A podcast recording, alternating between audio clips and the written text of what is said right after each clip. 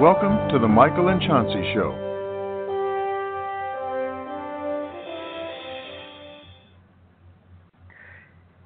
Hello and good evening tonight to the Michael and Chauncey Show. We have a great evening in store. I'm online with my co-host, Chauncey Brown III. He also has his own radio show, Conservative Talk Radio. And as everyone knows, I have Live with Michael Blooming Jr. show. We have an exciting night tonight. We have Errol Webber, who's running in California for U.S. Congress at District 37. And unfortunately, Joe Collins was unable to make the call tonight.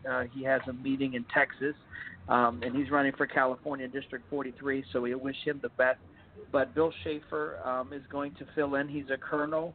In the United States Army, prior colonel, and he is running for U.S. Congress in Iowa, and he has agreed to be on the show tonight, so we're going to interview him. So with that, we definitely, there's a lot of interesting things going on with the impeachment and the IG report, but we really want to talk about California, especially with all the corruption that's going on, and also now we'll talk about Iowa, which is a battleground state and the first state that the president is going to try to win for re-election in 2020. And with that, I also have some very exciting news before I bring Chauncey on, my co-host, is that I've decided to I had previously been running for U.S. Congress in District 21 in Florida. God has really put on my heart. He said, you know what, you have an unfinished business. This is something that I really want you to do through the work and the people. I really want you to represent that district. So I've decided that I'm going to put myself back in the race, and I am going to run for U.S. Congress for District 21. I'm going to refile my paperwork and have an event Monday, and I'm so excited about that. With that, Chauncey, thank you so much for being my co-host and for everything you're doing. Thank you as well, Michael, for having me on the show. Congratulations on your decision to help stand up and save America from this left social idiotic ideology. I also want to welcome the American people to our show. Thank you for tuning in. Here we have real issues, real people, and real talk, and we give it to you straight. So I want to thank the American people for listening in. I want to thank my co-host, Michael, for allowing me to broadcast the show nationally with him. And with that, let's get to work on saving their people. California at the present time wants to act like they're their own country. California, as we know, is an extreme progressive alt-left state. It's a shame what California looks like. I grew up in my summers in California, lots in L.A. I spend my summers there. But looking at California now is short of a third world country, and I can't see individuals keep getting reelected, Maxine Waters, like Nancy Pelosi, like Kamala Harris, and these people living on the streets in tents. Needles and drugs are all over the place. There's mental health issues. There's feces. There's rats. This is not America, and we have to stop this from happening. Michael, it's a shame. Oh, I agree 100%. If you look at the dynamics of California, and you'll be able to talk to Errol Webber about that later on in the show. If you look at what's happening, though, in California and the state of California, I've been deployed to third world countries, so I've seen firsthand how when you fail to take care of your community, how you fail to take care of your state. I mean, honestly, the people are leaving. I mean, that is such a sign of the corruption in California when people are leaving as fast as they can out of California because they don't want to see these things in their street. This is the United States of America, but the people that have been ruling California from a political and civic perspective have been failing the state of California for a very long time, and now you're starting to see the people starting to wake up, and we need legislators to come in 2020 to save the community, to save California, because I think that they want to try to break away and do their own thing, which is very harmful to our sovereignty as a nation, but also our continuity as a one nation under God, indivisible, with liberty and justice for all. That's including the state of California, and some of their mindset is not in line with our Constitution. You're absolutely correct. You know, we need American patriots who understand that we're public, we abide by the Constitution of the United States and live by it. And we have legislators, as you're talking about today, in Congress, have no respect for the Constitution or their ignorance to the Constitution. It really is pivoting to the Constitution now. The Democratic impeachment hearing has bastardized and disrespected the Constitution. It really is a shame. America's watching. America's listening. You know, we look at what Hillary Clinton did with smashing of her servers and all that, yet they want to bring impeachment against Donald Trump because one of them is he didn't cooperate with Congress. I think is absurd. It's just sad that the Congress is using this as a political ploy to damn Donald Trump. Do you really think that Donald Trump is worried about Joe Biden or anyone else in the 2020? And for them to even assume that he is trying to the 2020 election is ridiculous. It is ridiculous. Only an idiot would believe that. And it's sad that Congress and Nancy Pelosi, Nadler, and Schiff is just pushing this agenda through down the throats of the American people. Should be ashamed of themselves. Absolutely. You know, if you look at one of the things too is the congestion in California, and also the power outages, like there, you know, with the massive fires and the earthquakes, and you know, they have so many natural disasters that impacts the quality of life of so many people in the community, the citizens. And you know what? They get tired of spending their time in their car. No infrastructure changes has been made in California. The energy crisis is hitting there. I mean, the cost of gasoline and natural resources is through the roof, and it's unfounded. You don't have a real reason why this is happening there, yet you see the corruption. You see how they want people to rely on the federal government, and they want the federal government to bail them out. And then you see what happens when the federal government does bail out places and communities. They just take the money and it disappears. You know, if you look at Baltimore, that's a perfect example. Millions and millions and millions of dollars were dumped into Baltimore. And where's the money gone? They don't know where the money went. Obamacare. All this money was supposed to go into Baltimore. No one knows where this money is. And Elijah Cummings was there, and everything is – there's no accountability when these federal dollars are passed down to these states. So California is kind of the same – you know, they have the same kind of philosophy. They want funding. I mean, you look at it, it's like a third world country. They're in dire straits. America comes in. They try to save them. They dump money in there. You know, they try to help, you know, grow their economy.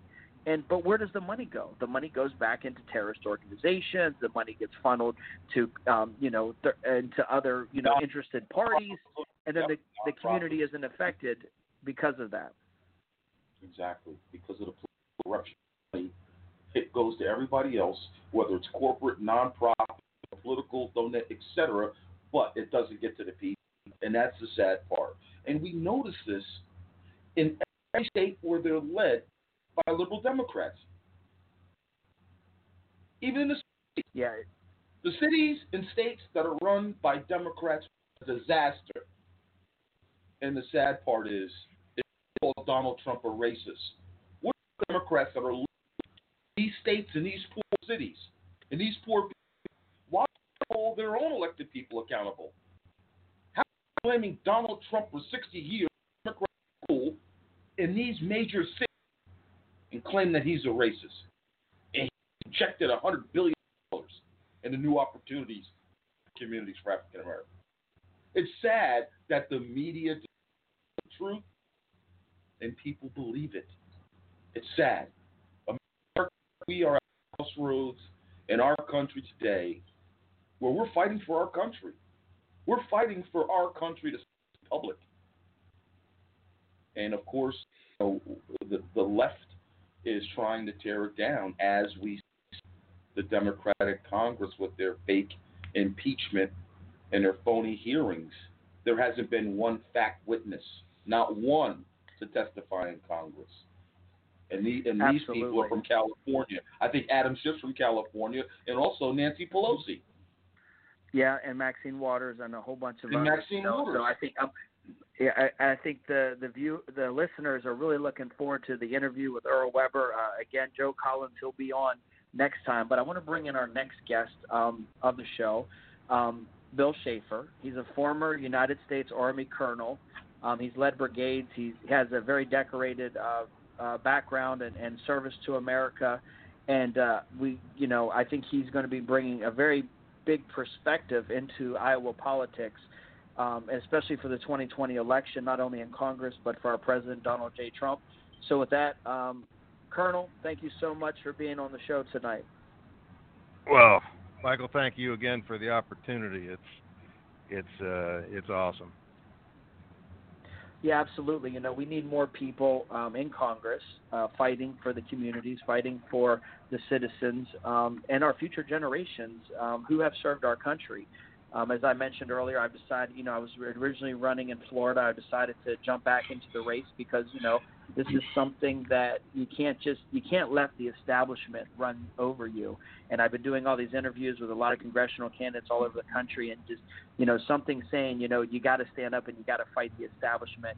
And Iowa's a key state. So we got about 20 minutes. So I'd love to talk with you about Iowa, the demographics there, and fighting the deep state, fighting the corruption, especially if somebody served in the military. We have a lot of esprit de corps together. We have a lot of, similar goals with what we're trying to do in Congress in Washington, D.C., fighting the swamp. And also Iowa is the battleground state. So we can spend some time here talking about Iowa and the significance of running for Congress and bringing about the change. Well, I think that'd be awesome, and so I'll start with kind of the lay of the land here and the establishment politics. I'm very surprised and very disappointed at this point in my run. I started in May with being a very loyal Republican, but I'm a conservative. I'm a constitutional conservative, and I started talking about the things that were important to me, and what I quickly found out was, while I'm sure they're good people, the establishment has clearly wanting to deliver the Republican candidate to the Iowa District 3 constituents. And they want to deliver the same guy that lost the seat last year to the incumbent, beyond my comprehension. But recently, or within the last 60 days, our governor has endorsed the other candidate. Our Senator Ernst, very disappointingly, has endorsed the other candidate. She likes to tout her veteran credentials, and good on her. I think she should be very proud of that, as I am.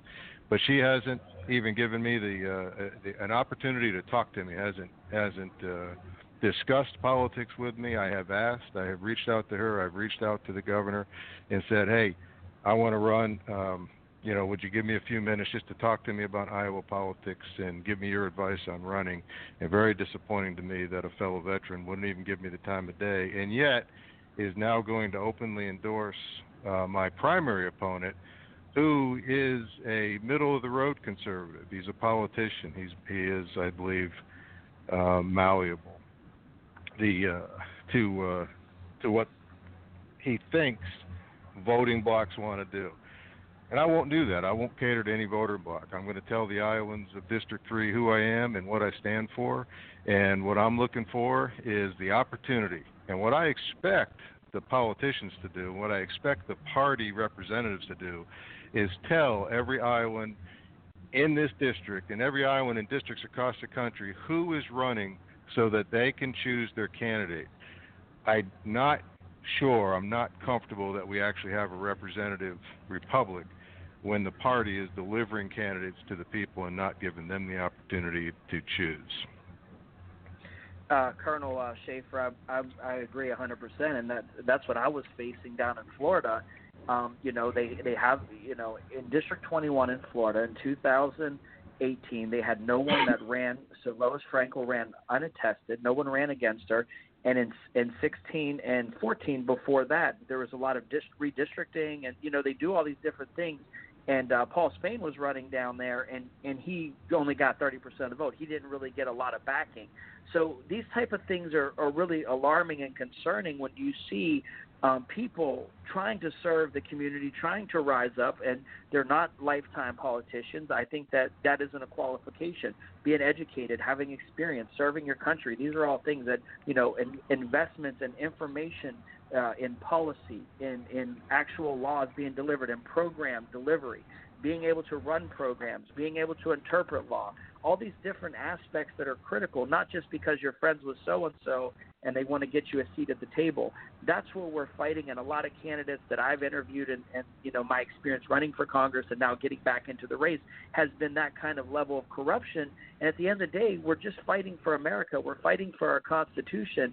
Everyone should have a clear path to be able to do that. But as you mentioned, if someone's giving, we're just going to obviously nominate this person, who's to say that they're the best candidate?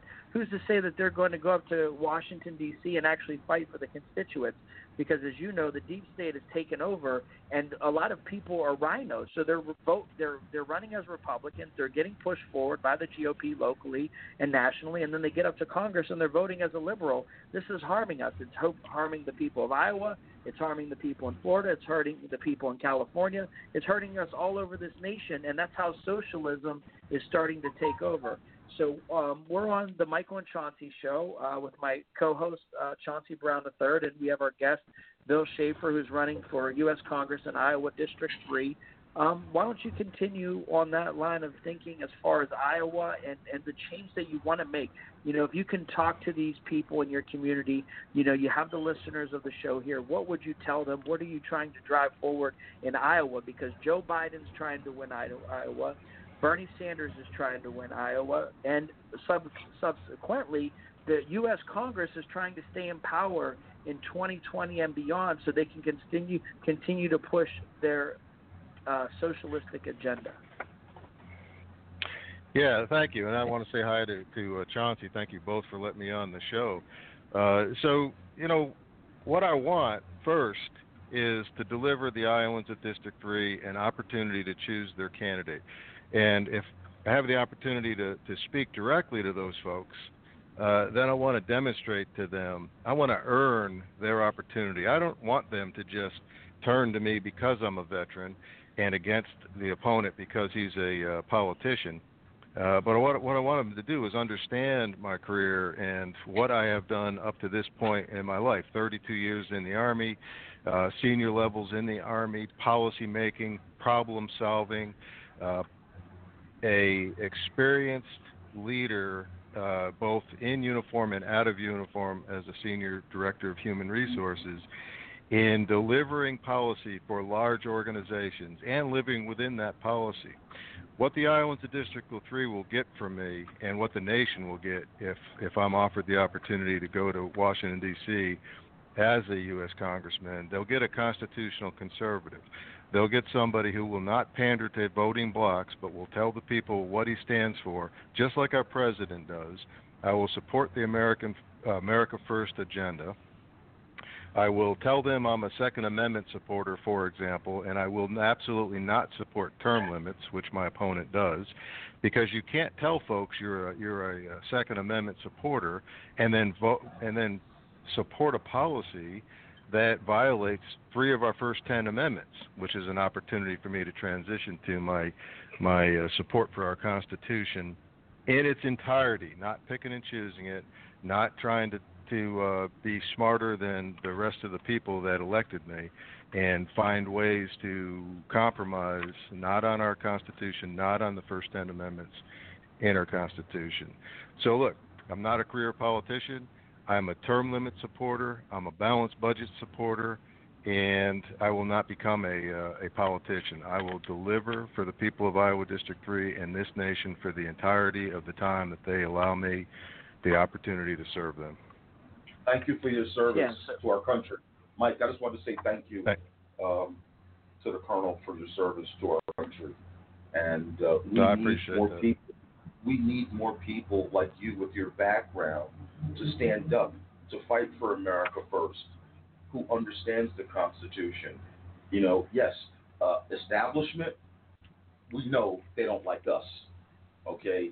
But I appreciate for what you stand for, and I wish you all the luck in the world or whatever we could do to help push your agenda forward. We're here for you. Thank you. Well, thank you. And, you know, one of the problems with the establishment politicians, I mean, there's nothing wrong with what they've done. This gentleman has had a career in politics. Okay, great. But my problem with it is at some point they become more focused on the next election. They become more focused on being in agreement with peers and with other folks who are looking for middle-of-the-road kind of opportunities. And many of these topics don't deserve middle-of-the-road answers. And so the soft language that makes something sound good. For example, we talked, and I think I talked to Michael last time about the words illegal immigration. Well, that's already a misnomer. That makes it sound emotional, and emotional policymaking doesn't work.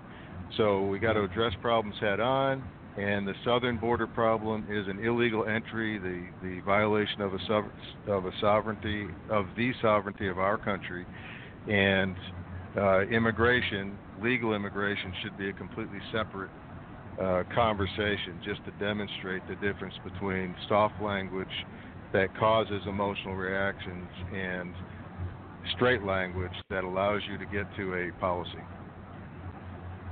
Absolutely. You know, that's a great and very high-level viewpoint of what it takes to really understand and make rational decisions.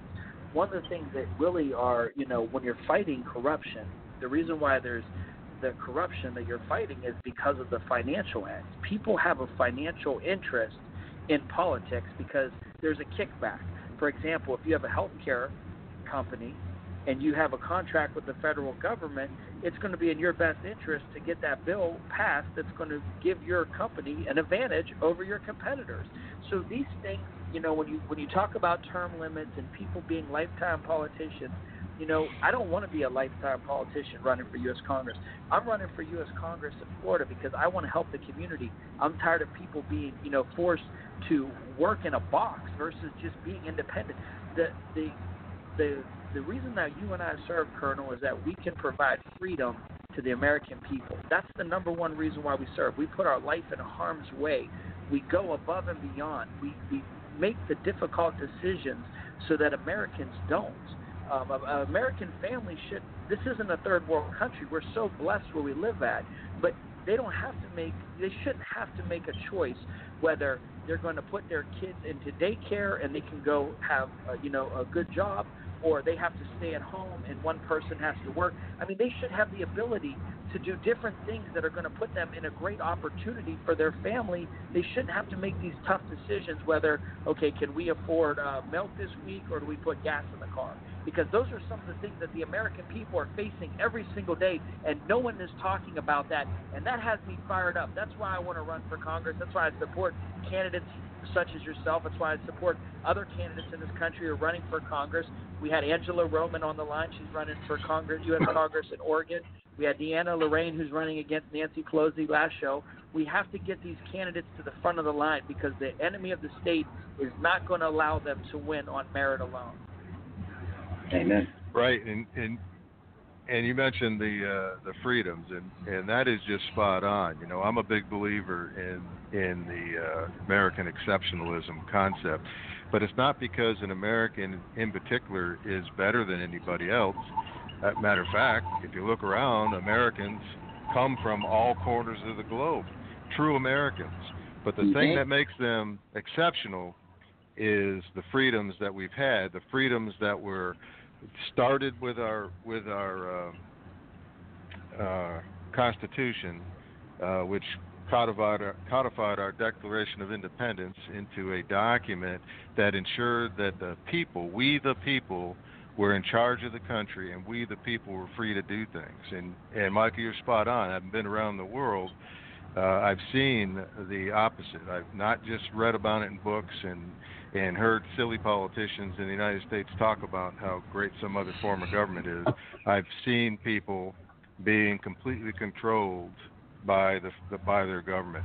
And every time we allow the federal government to insert itself into any particular topic, that's an additional freedom that we lose, both at the state level and more importantly at the individual level.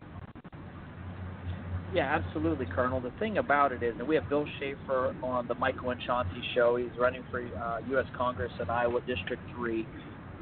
What is your, I want people, to be able to donate to you and contribute to your campaign. Make sure you give your website and where people can connect with you here in a few minutes. But we can't afford to give up freedoms. The first thing that people want to take when you talk about socialism is the guns away. So our forefathers wrote into our Constitution the Second Amendment to protect the First Amendment. And we talked about this in our interview on the episode the other day, Colonel. But why don't we give the listeners a little, from a military perspective and your experience, your background, what it means to actually have freedom and to actually have that infringed upon, and what that could potentially mean for the American people when they don't even see it happening in front of their eyes. Well, in many other countries, you can't even travel across town or from one town to another without permission. You certainly can't own a weapon. And you are required to stay within a certain box that is set forth by the laws of that particular country. And, in our country, we have freedoms guaranteed by our Constitution, personal freedoms that are outlined in the Bill of Rights that allow you to freely speak, freely practice your religion. The consequences of your free speech come from your fellow citizens, not from the government. That is very unique and very special in this country. The Second Amendment, which gives you the right to own a weapon and protect yourself from the government, protect yourself from any kind of threat or target practice or hunt. These silly conversations folks have about owning a weapon being for hunting, that's soft language, trying to make it sound less egregious when you go to take somebody's weapon away. You talk about the purpose of that weapon being self-protection, protection of your person and your property, and then it becomes, the gravity of taking that away becomes more significant to folks. Absolutely. We have a few minutes left here, and definitely I want to give people your website, but let's talk about, just for a couple minutes here, Iowa is the first state. It's talked about every election cycle as the first state. We have Trump, and he's going to, obviously he's trying to be president again for 4 more years. But you have these other people, Joe Biden and Elizabeth Warren and Bernie Sanders, and the way they're polling out in Iowa is Trump is ahead in New York Times and Emerson versus Biden and Warren. But Emerson, of all the polls that I've been researching, Emerson, and of course, these polls, you can never really believe them anywhere. But in Emerson, they're trying to say Sanders is a +2 over Trump in Iowa. And I wanted to know your perspective on that. And what do you think about the fake news that's being put out there with the impeachment and really just trying to impact that 2020 election, which is really what the witch hunt is all about? Yeah, well, I think if we didn't learn it before, the last presidential election taught us just how biased the polling is, up until you get within a few hours, really, of the actual elections. And so the idea that a devout socialist, a social elitist like Bernie Sanders, an elitist like Joe Biden is leading in Iowa, I just can't buy it. Now, we do have our population centers where folks tend to vote a little bit to the left. But I don't think these people are robots. I don't think that they're lockstep with vote in a particular way. And I think many of them are leaning toward the conservative side of politics at the federal level. And I know the more opportunity I get to talk about the federal republic and the purpose of your federal representative versus the local, the more ground I get. The demographics here are in my district specifically, but pretty much across the state. Folks are registering about a third Democrat, a third Republican, and a third independent, with some libertarians thrown in there. But I'm very confident that that independent group is leaning toward the president and leaning toward true conservative politicians. And I think they would be doing that anyway, but the impeachment is, I'm confident, very much driving us as a country toward the president, because, you know, here you get the charges put out this morning, and, you know, they have no valid charge to start with, no valid reason to do an investigation, and yet they charge the president with obstruction of Congress. I mean, most people are looking at that and going, that's silly. They're obstruction of what? Obstruction of something that he never did. And so you start an investigation for no reason, and then at the end you charge him with obstructing an investigation into nothing. So you got that, and if anybody is watching any of these hearings or these circus shows, that, as they've been called, or even if they're just getting a reasonable analysis from their favorite pundit, they got to realize that this impeachment, as it stands today, and unless some earth-shaking news comes out that the president actually did something, as it stands today, the impeachment is nothing more than a political effort to keep the president with negative press so that they can try to increase the probability of getting one of their Democratic candidates competitive. I believe the Democratic Party right now, and I think they're right, that none of their candidates are competitive in the general election right now. Absolutely. I agree 100%. These people are an absolute joke. But thank you so much, Colonel, for coming on the show. I know Chauncey and I were thrilled to have you on. Thank you for coming on at the last minute. You know that Joe couldn't make it on the show tonight. He's running against Maxine Waters, Joe Collins, that is. So we appreciate you. I wanted to get you on the show anyway, so it kind of worked out perfectly. One man's misfortune is another man's opportunity. That's how I always look at life. So, and I also believe that things happen for... And I believe that things happen for a reason. So God must have wanted you on the show tonight. That's how I view life. So why don't you give your information, and thank you so much again for coming on the show. Listen, thank you very much. And Chauncey, it was an awesome opportunity. Enjoyed talking to you fellas. And my website is schaeferforcongress.com, schaeferforcongress.com. And there is an email on there, contact@schaeferforcongress.com. And I love to hear from folks. I try to get this out as much as I can. That I enjoy getting guidance. I enjoy getting questions. Come on to the email and talk to me. Visit my website. Iowa District 3 specifically, study on me. Understand that the primary is 2 June. Select your candidate. I want you to select me, but if you don't, that's okay too. Just know you have a choice. Thank you so much. Thank you, Colonel Schaefer. Have a great day. God bless. God bless you guys. And Merry Christmas. Happy holidays to you as well, sir.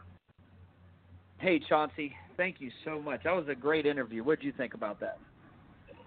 I'm going to repeat what you just said. The Most High does not make any mistakes.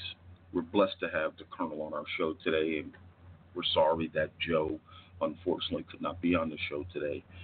Awesome insight into a person who has a military background, but also understands how government works.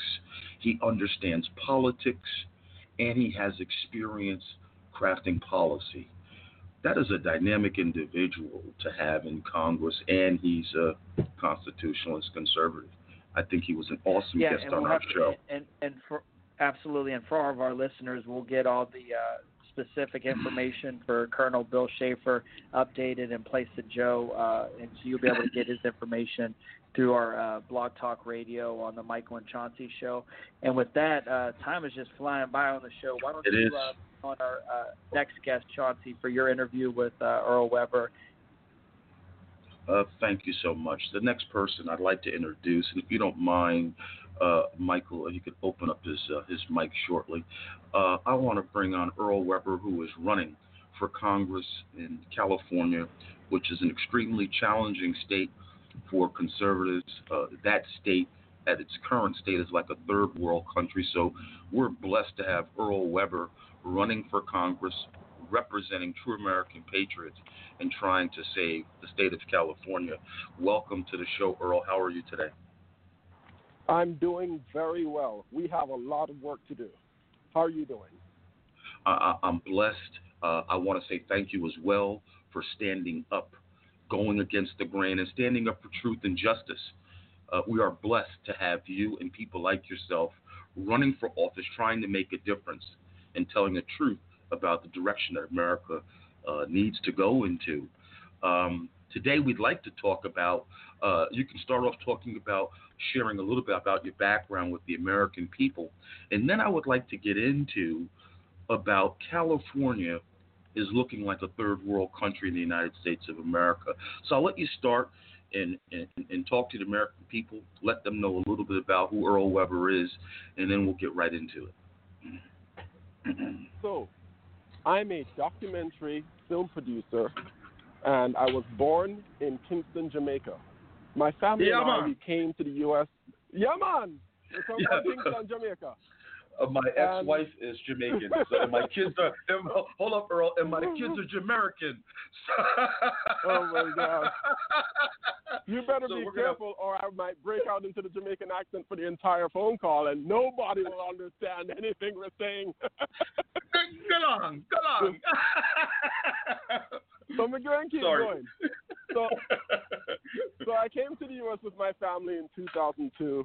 And I became a U.S. citizen in 2012. In between that, I went to film school and studied film for 4 years. And right upon graduating college, I got the opportunity to go shoot a documentary in Zimbabwe about a group of Afrofusion musicians with disabilities. The interesting thing about Zimbabwe, let me give you a little history, and you'll start hearing some of this nonsense that this country has been going through for the past 40 years. Before 1980, Zimbabwe was called Rhodesia, and then it got its independence in 1980, and Bob Marley performed at the independence ceremony, and Robert Mugabe took power. A couple of years later, from 1984 to 1989, was a civil war between the two major tribes, the Shona and the Ndebele. This civil war was called the Gukurahundi, and over that civil war, roughly 30,000 Ndebele were slaughtered. You're probably wondering where I'm getting with this. You see, Mugabe needed to pay his troops. So what did he do? He seized the farms from the white farmers in Zimbabwe and then gave it to his cronies who didn't know jack about farming. This country that was once the breadbasket of Africa stopped producing because now they have centralized all the means of production. Now, when the country, which depends on agriculture, stops producing crops, naturally exports suffer, their dollars suffer, and now we get to see this hyperinflation of their currency that had continued for the next 2 decades. When I got to Zimbabwe in 2008, one U.S. dollar traded for 870 million Zimbabwean dollars. The next day, it traded for 1.5 billion, 3 billion, 5 billion, and so it went on until the day that we left, when it was trading for 2 trillion Zimbabwean dollars to 1. Zimbabwe was not only dealing with hyperinflation of their currency, they were also dealing with malaria and cholera, killing 300 people per day. They're dealing with a water main system that hadn't been upgraded since the Rhodesian days. They were dealing with an electric grid that was overwhelmed by the growing population. They were dealing with a government that was led by an autocrat who was bent on staying in power by any means necessary, including suppressing voters and threatening them or burning down their houses or having his cronies mutilate people who would not vote for Mugabe. This is how disgusting it got in Zimbabwe. So imagine, as a documentary filmmaker, you're going to shoot a documentary about music and about disability, and these are some of the hurdles you get to see people experience on a daily basis. And it wasn't just there in Zimbabwe. I went around and went to Liberia and saw the aftermath of their 15-year civil war back in 2011, and saw the destruction and the many years that this country has been laid to waste and is still trying to recover. After many years of doing documentary film work and all the learnings that I've had over all of these documentaries, I thought it was time for me to take all these learnings and apply them to policy here in the U.S. So at the end of last year, the most recent film I've been pushing and showing all over the country was a film about police-community relations. And I believe it's incredibly important for us to build strong communities by including and embracing police instead of shunning them and fomenting hatred for the police. So, of course, I was thinking to myself, after all of these months of film screening and Q&As and conversations with police officers and all that, what can I do next? What's that next step? And I contemplated, okay, I could run for lieutenant governor, I could run for a state assembly seat, I could run for Congress. And I found that a lot of my ideas rested very easily in the seat of running for Congress. And I thought, you know, if you think of this as a relay race where you create a documentary film, that's the first leg of 4x100. And then when you go out and you show the film and you engage the community, well, that's running the second leg. Well, you see, if you're a documentary filmmaker and you've made 22 films, then all you've been doing your entire life is running the first two legs of a relay. Now it's time to finish the relay. So that third leg is running for Congress. And the fourth leg, the anchor leg of this relay, is actually making legislation. So while creating awareness through documentary filmmaking is incredibly important, what's even more important is having a seat at the table when it comes to creating effective legislation. Now, we have to recognize that I'm running for a federal seat, and many of the issues, the quality of life issues that are affecting California, are state-level issues. Now, what is the correlation between the two? I want to show you really quickly. You see, while things like homelessness is a state-level issue, we need to recognize that there are many federal issues that, if the federal representative is not doing an effective enough job addressing federal issues, we end up having a negative rippling effect when it comes to state-level issues and quality of life. And that is why I'm addressing federal issues that can shore up the United States in such a way that the federal government is no longer creating a loophole or creating entranceways or creating access ways for people to exploit state-level programming and state-level legislation. So now that I'm running for Congress, it's been an exciting a couple months. You see, I became a U.S. citizen back in September 18, 2012, and September 18th of this year, 7 years to the day, I declared candidacy. Congratulations. So now, yeah, thank you. So thank you. Now we are on a mission to reach this district that I'm running for, which is California's 37th congressional district. It's 719,000 people. It's 25% white, 25% black, 39% Latino, 9% Asian. And it has neighborhoods like Beverlywood and Culver City and Baldwin Hills and Mar Vista. But the median income is $45,000 a year. In order to scrape by barely comfortably in California, you need to be making at least $80,000. So imagine if the median income is $45,000 a year, and we have all these posh neighborhoods in the district, you mean to tell me that half the district is living at or under $45,000 a year? Yeah, that's what I'm saying.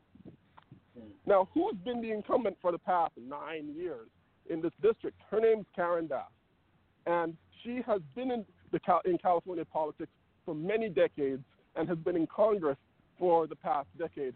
Yet, there's a whole section of this district that I'm running for, which comprises Crenshaw and South LA and Leimert Park, that is still left in the same the same atrophy, the same state it's been in for the past 10 years, and nothing's changed. And people just keep voting for over and over again, expecting something different, and they never get anything different. So right now, instead of building this community, instead of changing our district, instead of empowering our citizens, our representative right now, Karen Bass, is busy trying to impeach President Trump and making a fool of herself. So while she's busy making a fool of herself, I'm going to go reach out to the community, learn what they need, and bring new programming and bring new policy to this district so we can finally flip Los Angeles County red. Thank you so much for that awesome introduction on your background and the four legs of the race that you're engaged in. I'd like to ask you, before we get into talking about more about the nature of California, so that was a question I asked you. Coming from Jamaica and your Jamaican heritage, and you come to this country, how did you get to become an African-American conservative? It's very easy. Jamaica is a very religious country. Yes, I grew up in a very conservative camp, a very conservative family. My parents were both ministers in church. I grew up in church. I was in church on Monday for church. I was in church on Tuesday for kids' church. I was in church on Thursday for Boys Brigade. I was in church on Friday for youth ministry. I was in church on Sunday morning twice. I spent 5 out of 7 days of the week growing up in church. So it was very natural that my family, we all grew up being very conservative. So coming to the United States, it was just a natural progression for us to still continue to espouse conservative beliefs. Now, you've been in this country. I'm sorry. Go ahead. You've been in this country 17 years from 2002, correct? Correct. What do you see that African Americans don't see with the Democratic Party? How could you come here 17 years ago, even though your upbringing is conservative, and most African Americans in this country go to church are conservatives? Can you equate? And I'm very thankful that you're able to talk about this issue. How come African Americans can't see that? So I will say, as a side point, that African Americans are coming around to embracing, espousing, and championing their conservative values. For many years, the Democrat Party has been very effective at suppressing free speech, suppressing thought, and oftentimes it's with enabling or turning a blind eye to violent attacks in response to espousing conservative beliefs. So if you know that you're going to be physically attacked or verbally attacked or have your job or risk losing your job, of course you're going to be quiet about your conservative beliefs. Some people have gone as far as to totally disregard their own conservative beliefs to their own detriment. I know people right now who I've worked with. I'll tell you a story. I won't name his name, but he is an ex-military member. He's a God-fearing Christian who goes to church multiple times a week. He has kids. He has a house. He has small businesses. He owns multiple guns. And then he votes for Gavin Newsom and votes Democrat. And they want to strip him of his guns. They don't care about conservative values. They don't care about abortion. I'm just like... So you will literally vote, and I asked him why he would vote Democrat, and he says against his interest. He is scared of what people think about his if he were to support Trump. He is worried about what people would think of him if he were to support President Trump,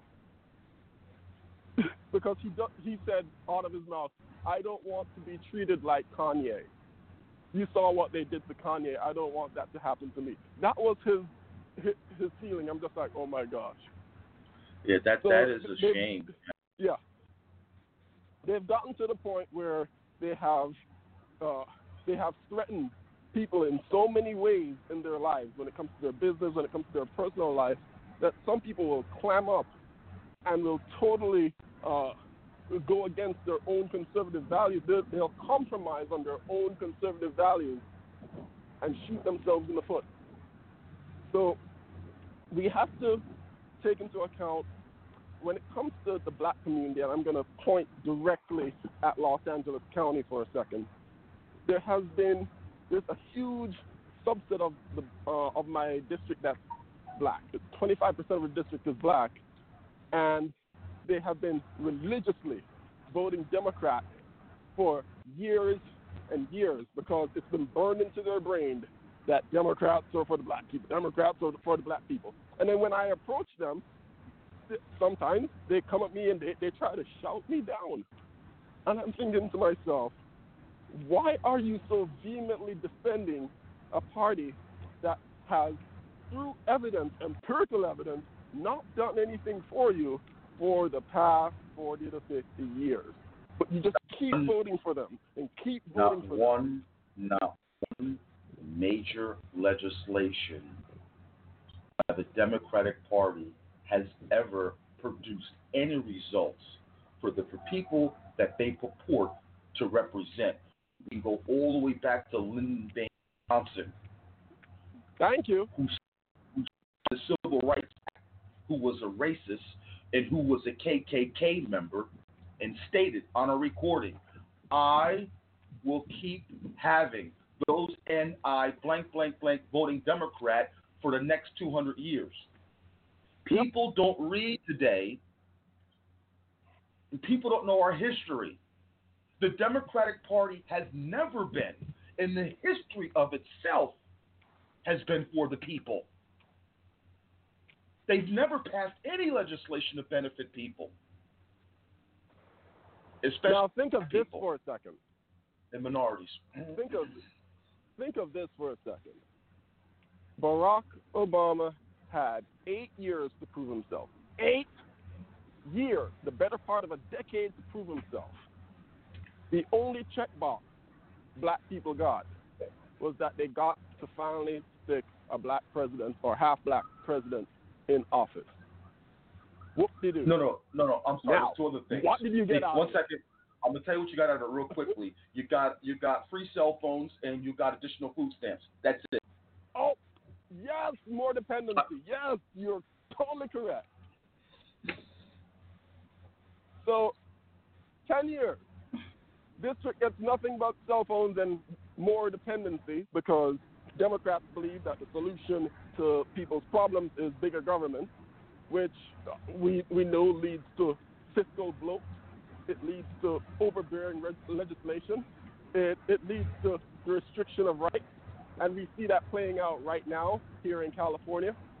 So after all those years of Barack Obama, what did they get? They got the equivalent of a consolation prize, which is renaming Rodeo Road to Barack Obama Boulevard.